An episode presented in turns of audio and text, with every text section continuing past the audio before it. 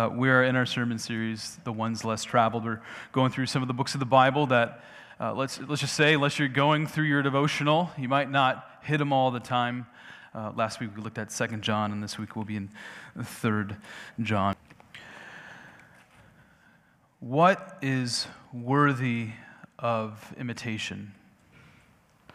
Uh, when I was in junior high, I loved to imitate Michael Jordan. Yeah, funny, right? yeah, it's funny now. It's funny then, too. But if you watched him, he had, he had the greatest crossover dribble. He, had, he was the best 15 foot fadeaway jump shot. Every, every kid who loved to play basketball and every YMCA across America imitated Michael Jordan. As I got older, I began to imitate my older brother.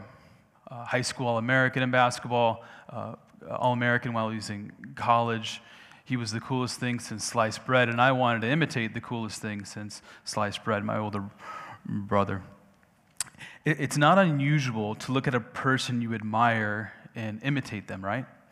Um, today, I look at men who are older than me, love Jesus, and who have raised kids older than me, uh, have gone through trials that still await me, and I say, I, I, I want to imitate that person. It's not unusual and perhaps even natural to imitate other people. As Paul says in Philippians, brothers, join in imitating me and keep your eyes on those who walk according to the example you have in us. Paul makes similar statements all throughout his epistles. But we need to ask so we need to ask who should we imitate? Why does Paul say you should imitate me? Today's passage gives us some insight into the answer. Last week we looked at 2nd John, and this week we will look at 3rd John. 3rd John is the shortest book in the Bible, and just as we saw last week, 3rd John has a lot to teach us. 2nd and 3rd John uh, are like fraternal twins. Uh, they're easy to pair, pair together. For example, 2nd and 3rd John place the importance on knowing truth and both letters were written by the Apostle John, probably later in his life, with 3rd John likely being the last book of the Bible written. But there are also differences between these fraternal twins. And differences include the recipients. If you remember from last week, 2nd John was written to a local church. 3rd John is written to an individual in a local church named Gaius. In both letters, John addresses controversy but the controversies are very different from one another. In 2 John, there are no personal names mentioned, but in 3 John, we're going to see that there are three individuals named, four if you want to include John himself. So, all in all, this fraternal twin to John, 2 John, is going to lead us into a different direction than we saw last week. We will not be asking the question, like we did last week, what is truth? Instead, we want to ask the question, what does it mean to imitate good? The question comes from an exhortation in command in verse 11 of 3 John. Beloved, imitate good. Everything said in this short little letter turns on that phrase. And so let's let these I'm going to let these three words frame this entire sermon. I'm going to move through this book by following the moments John tells Gaius, the recipient, that he is beloved. You might have saw, saw that a few times or heard that a few times when Ruthie was sharing the scriptures. We read that word in verse 1, 2, 5 and 11. And each time John says to Gaius, You are beloved, he's beginning a new thought. When John calls Gaius beloved, what he's doing, he's extending affection to him. And to be honest, I hope that you hear affection from me this morning, and more importantly, affection from God this morning. Because, Christian, you are beloved. Beloved is not a throwaway introductory word. You can hear the root, agape, in our English translation, which means love. So you are, Christian, a loved one. Dear friend, John uses this word to express his love, affection to his dear friend Gaius. And what we're going to see this morning is that being part of the beloved, to be beloved, and to imitate good, which is the exhortation this morning, is marked by a passion to see the gospel advance. That would be like the summary of 3 John. So, the flow of thought, 3 John Christian, you are beloved by God, therefore imitate God, and therefore be a part of advancing the gospel. Conversely, what we're going to see in this short letter is what it looks like to not be a part of the beloved, to imitate evil, which results in an anti gospel mentality. So we're going to see that as well. John addresses that. He has to bring reproof in this letter. And whatever you imitate, good or evil, reveals where you are from. Third John shows us examples of people who imitate good and evil. And so John invites us to choose. In the next few minutes, you're going to see these three short biographies. These biographies will show us the, the difference between imitating good and evil, between what it looks like to be part of God's advancing mission, and what, what it means to be a part of your own agenda driven mission. So, so let's dive in with that as an introduction and look more closely, beginning in verse 1, where we see the first beloved. The elder, again, John, to the beloved Gaius, whom I love in the truth. So, if you're familiar with the Apostle John's writing, nothing is shocking in this first verse, right? Uh, when you read the Gospel of John, 1 John, 2 John, 3 John, etc., the themes of love, truth, and light are constantly repeated. And in this one verse, we have two of the three themes. John loves his friend Gaius in the truth, which is to also say that John's love for Gaius is built upon the truth of Christ. I spoke on truth last week, so I won't belabor the point. But what is helpful to say now is that love and truth keeps John and Gaius in partnership and on mission on God's mission to see people saved. Love is going to hold sway.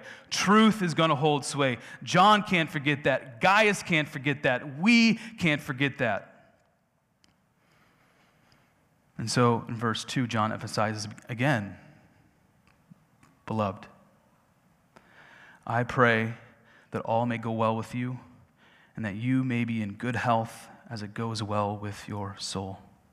For I rejoiced greatly when the brothers came and testified to your truth, as indeed you are walking in the truth.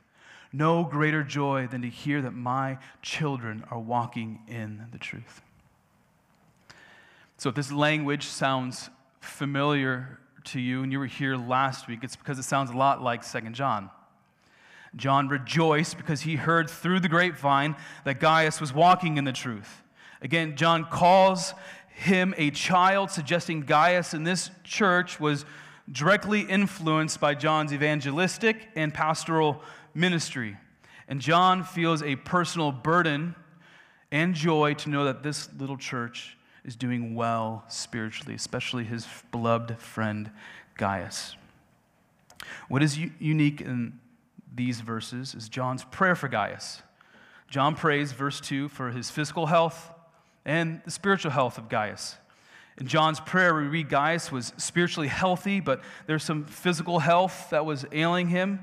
We don't know what was going on with Gaius' spiritual health, but John goes out of his way to express, to express concern and prayer. Again, this points to the relationship John had with him. His knowledge of Gaius, his prayer for Gaius, justifies the repeated use of beloved. And John is going to give a specific commendation to Gaius, revealing further his appreciation.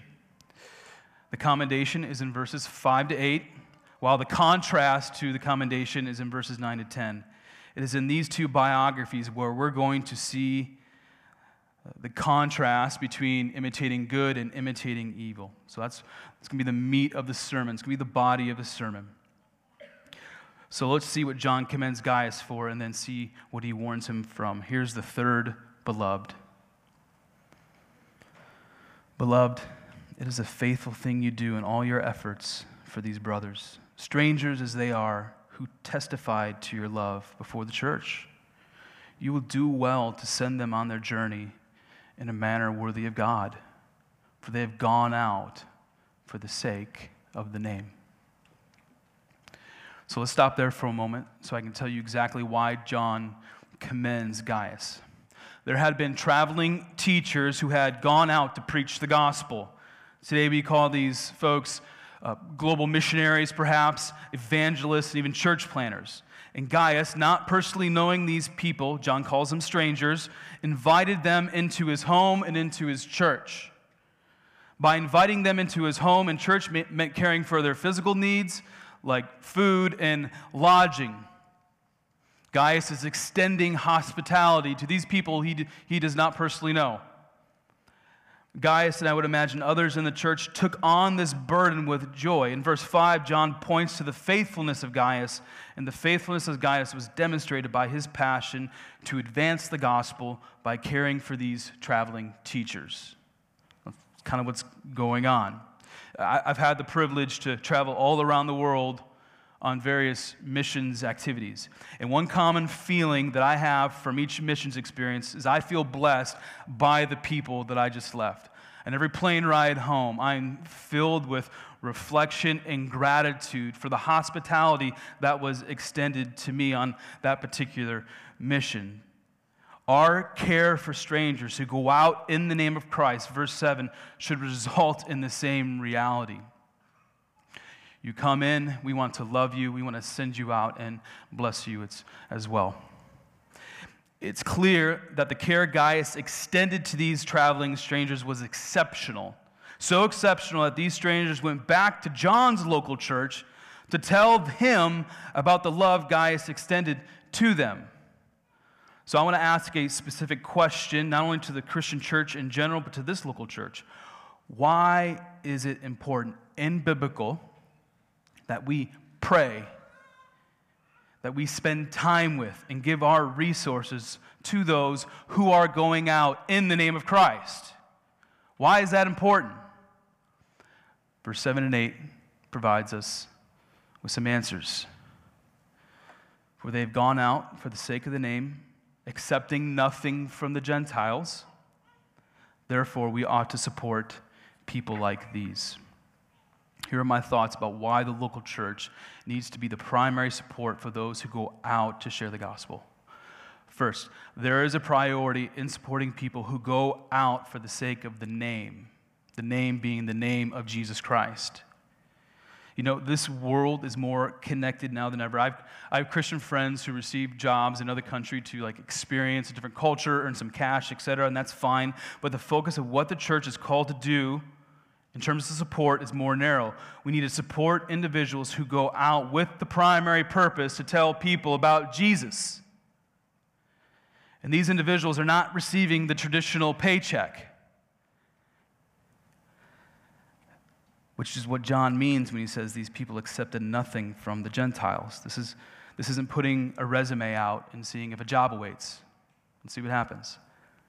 John, John is using the word Gentile generically to mean non Christians. These missionaries did not receive money from non Christians because it is the responsibility of local churches to support missionaries, church planters, or anyone else who goes out to make Christ known where people don't know Christ.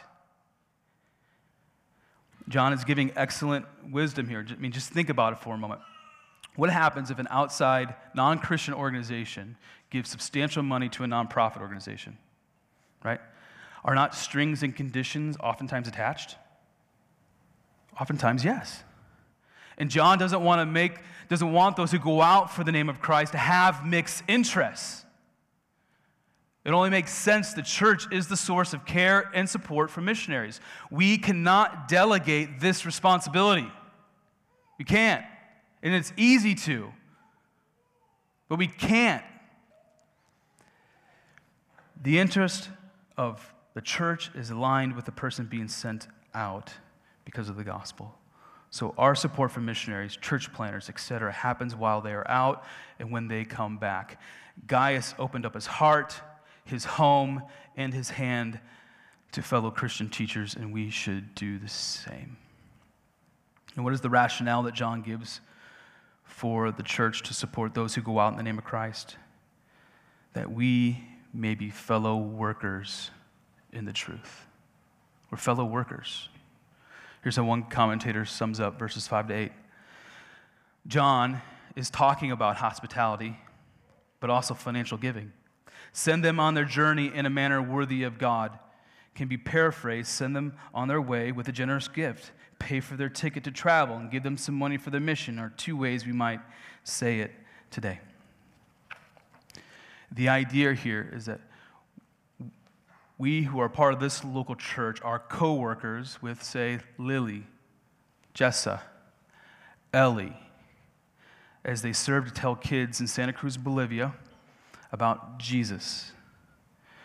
Think for a moment the idea that John's that the idea that John sets forth for us. We are fellow workers or co-workers. It's it's like working for any given company and you go to the office to work with other people who are trying to accomplish the same task. For example, if you work for a company that makes widgets, the person on the assembly line, the person in management, ideally are working toward the same goal.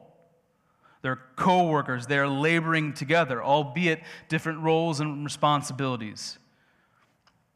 In the local church, we are participating in the gospel mission all around the world when we throw our time, energy, prayer, and resources behind, behind those who go out for the name of Christ. Our love for one another and our love for Christ causes us to be part of gospel advancement. So, beloved,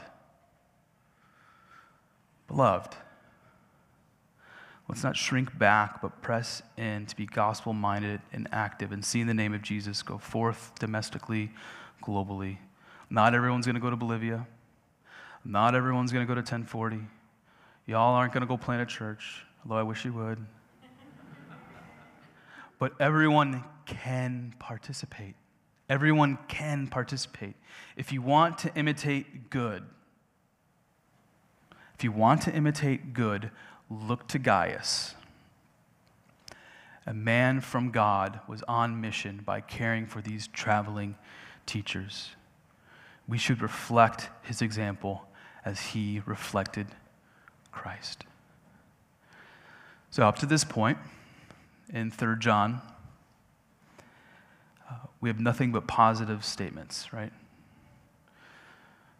commendation, gratitude, affection.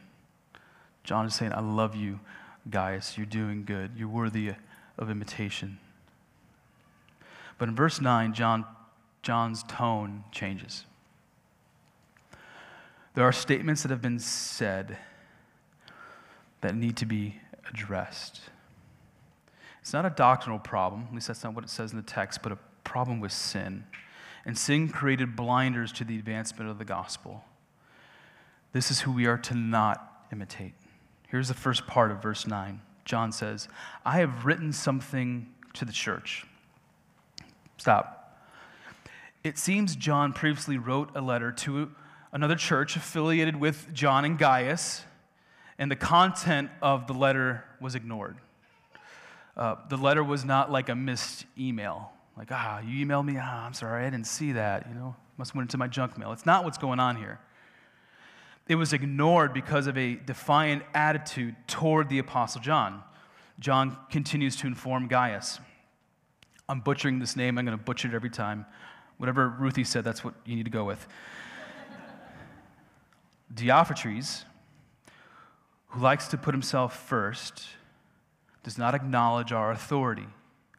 So if I come, John says, I will bring up what he is doing, talking wicked nonsense against us. And not content with that, he refuses to welcome the brothers, which is what Gaius was doing.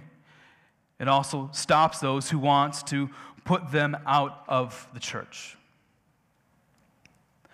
We don't know much about Diotrephes we do know he was part of a local church. We don't know if he was an elder or a prominent member of a local church. Regardless, it's clear he had become a problem. If Second John was about keeping heresy on the outside from getting into the local church, then Third John tells us about a guy in the local church who is causing major problems. This is why John had to write now, the theme is imitate good, not evil, but this is, what, this is why John had to write in the first place. He had to address issues. In only two verses, we read of a sad digression in the behavior of Diotrephes. Prideful ambition turned into pompous arrogance, which then led to perverse accusations and then this profane activity. Diotrephes created a toxic environment in this local church. What is Diotrephes' root sin identified by John in verse 9? What's the root? Pride. Diotrephes was first and foremost about himself. The Greek for putting himself first, verse 9, indicates Diotrephes wanted to have authority in order to control others. That's what he wanted authority for, so you can be controlled. And the sin in his heart and the evil effects on the church are a result of his pride. His pride caused him to be an agenda driven control freak. He was not on God's mission. Here's one way his prideful ambition was manifest in this local church. Diotrephes refused the wisdom, counsel, and established authority of the Apostle John and Gaius. Now, just imagine with me for a moment that I decided to not plant a church in Des Moines, Iowa, and instead, I said, Hey, who wants to go to the Caribbean with me and plant a church? All of a sudden, there's a lot more people on the church planting core team. But I would imagine Rick, John, and the other elders in our region would be like, dude, I like you. Um, I think your desire to be in the Caribbean has more to do with warm weather and beaches and not liking the cold winters of Minnesota. Now, on the one hand, it's not a sin to disagree with people, but if I begin to cut people out of my life, to slander them because they do not agree with me, then there's a problem with my pride. I'm going to do whatever I like, whether no matter what you think. It'll be an issue with my heart, especially if I'm bucking against the people that I am in a relationship with and the people that are an authority over me. That's what Diotrephes, uh, Diotrephes did with John and Gaius. John wanted local churches to support missionaries and therefore support the advancement of the gospel. And Diotrephes said, No. Diotrephes is going to do what he wants, when he wants to do it, however he wants to do it. You get the sense from verses 9 and 10 that the issue at hand with Diotrephes isn't about missionaries but it's about a personal agenda driven by pride. Now, I turned the life and actions of Diotrephes back on myself. I did. Uh, I'm a man who's had to repent of pride in the past. Absolutely. And I asked myself this question because it's clear Diotrephes was a leader in his local church. Is the ministry that I'm a part of defined by godly humility or ambitious pride? And further, I don't want to conjure up this false or worldly humility. That's just hypocrisy. But godly humility is the goal. So I put myself to what I call the Diotrephes test. And as I did that, a couple texts came to my mind which guard my heart from pride. If you're like me and you battle with pride, here are several helpful passages that can guard you from becoming like Diotrephes. I'm talking about 1 Peter 5 and 6.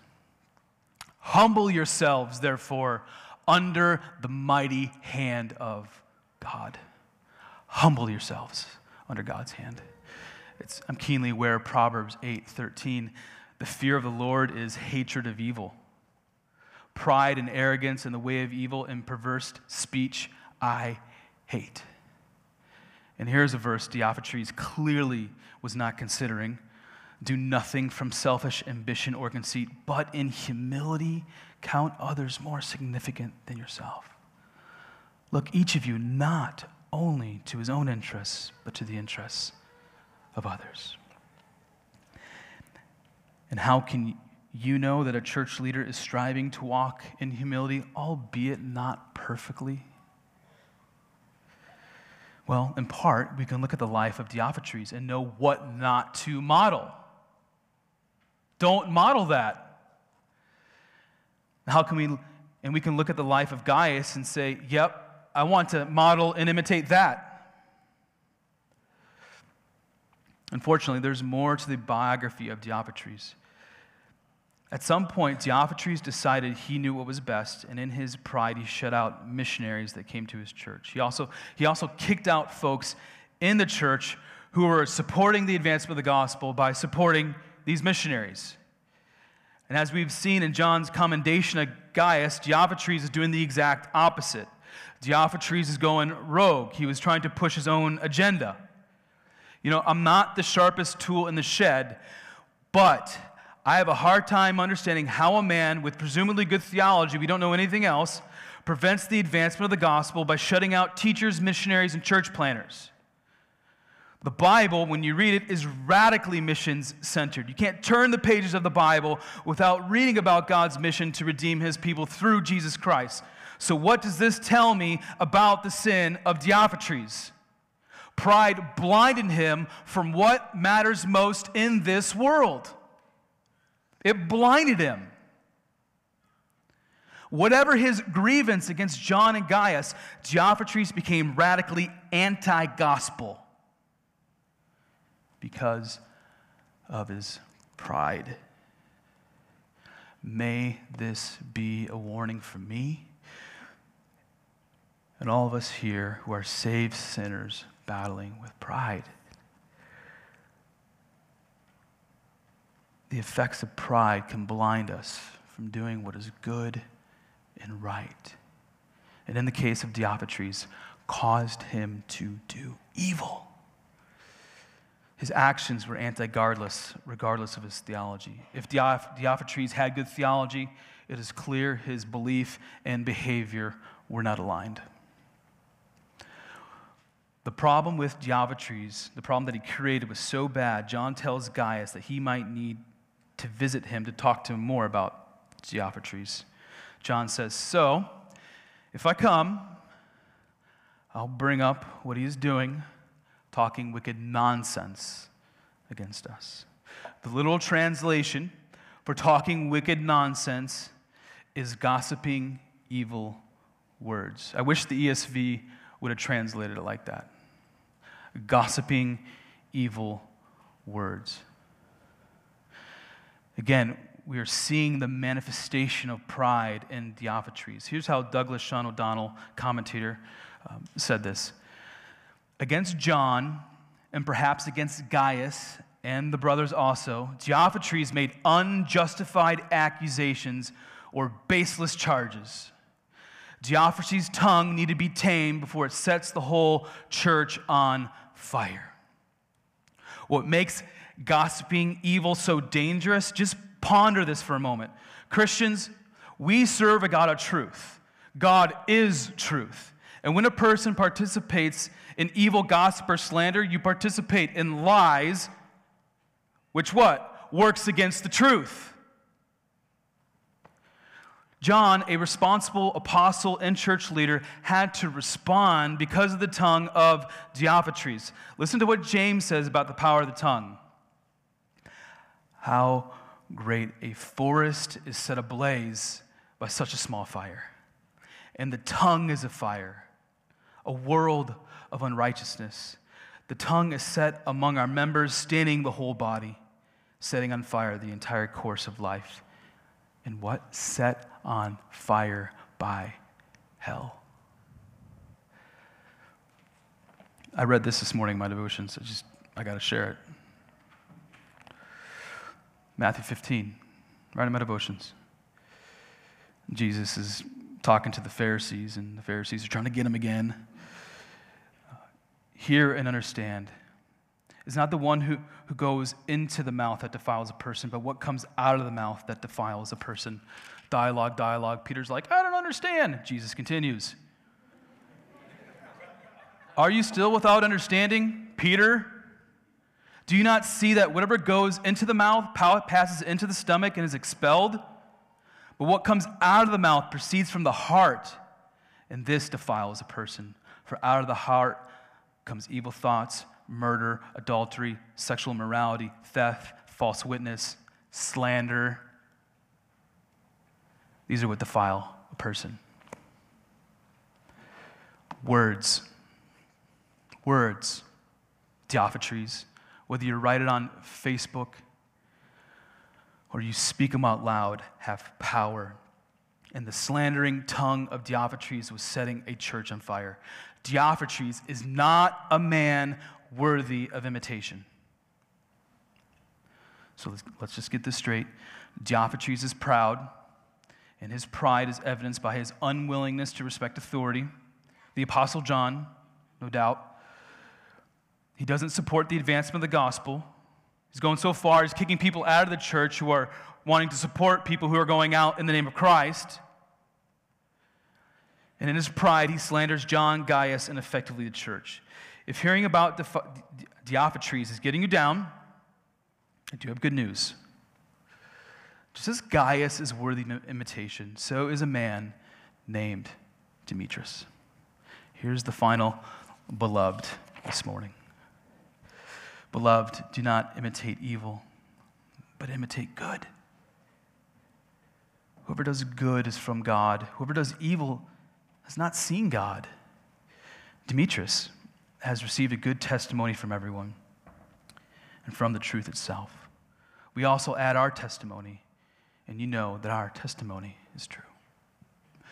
Let me briefly talk about Demetrius, and then I'll circle back to verse 11. We don't know much about Demetrius, but here's what we can surmise, and here's what the text tells us. It's likely Demetrius is the guy who got the letter from John and took it to Gaius. He was the courier. And just as Gaius had cared for mission workers in the past, it's expected Gaius will care for Demetrius. John tells Gaius, Demetrius is one of us. He loves Jesus, he loves the gospel. Everyone who's encountered Demetrius gives a good testimony about him and he is from the truth, meaning he is walking in a manner worthy of the gospel. Imitate Demetrius. Notice the flow of this short little letter. We have the brief introduction, and then imitate Gaius. Do not imitate Diotrephes, then imitate Demetrius. With these biographies, we can answer the question I posed at the beginning What does it mean to imitate good? We now know. We know. Gaius and Demetrius are from God because they imitate, reflect, and refract God. And it is the good in them that we are to imitate. Here's what Paul says again in 1 Corinthians 11 1. Be imitators of me so I am of Christ. Paul says, to the degree that I am looking to Jesus, following Jesus, and imitating Jesus, you can imitate me. From these biographies and the command to imitate good, you see the importance of gospel advancement and what it means to advance the gospel in our own local church, this community. Because it is the gospel community where we see the good in one another. We will see Christ in one another.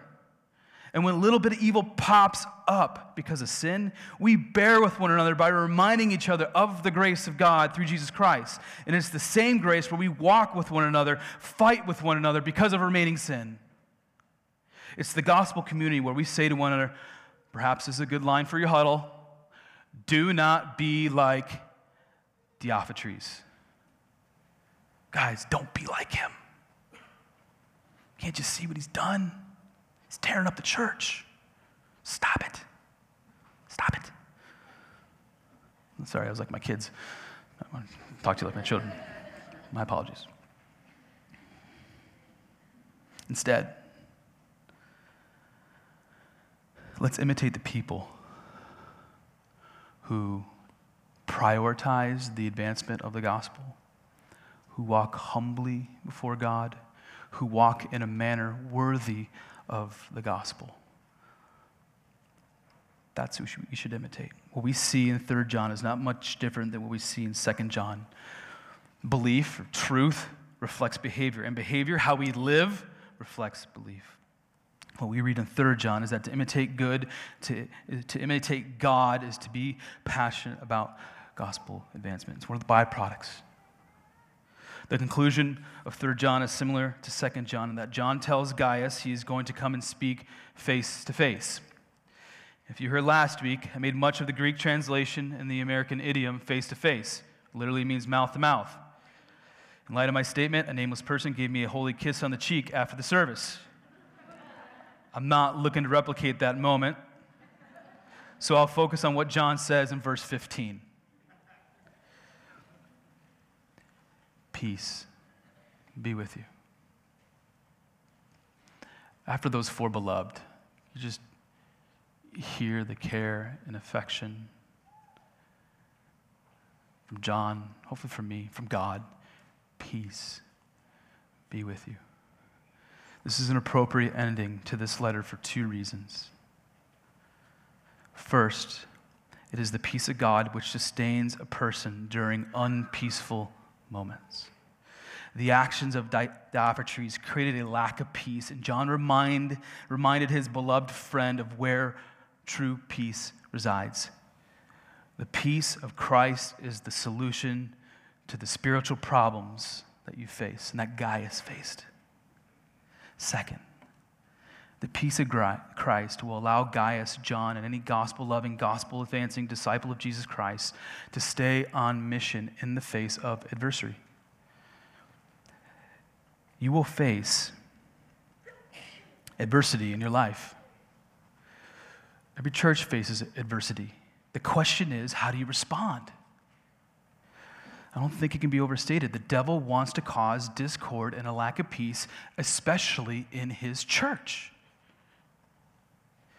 And when the church allows that to happen, we lose focus on what matters most.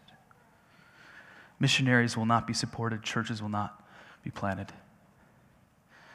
We lose focus on God's mission to see his lost, elect sheep saved. So I end with this Beloved, maybe Christians sitting in this room, beloved, imitate good. Imitate God by staying on mission to advance the gospel. And may the peace of Christ dwell in you.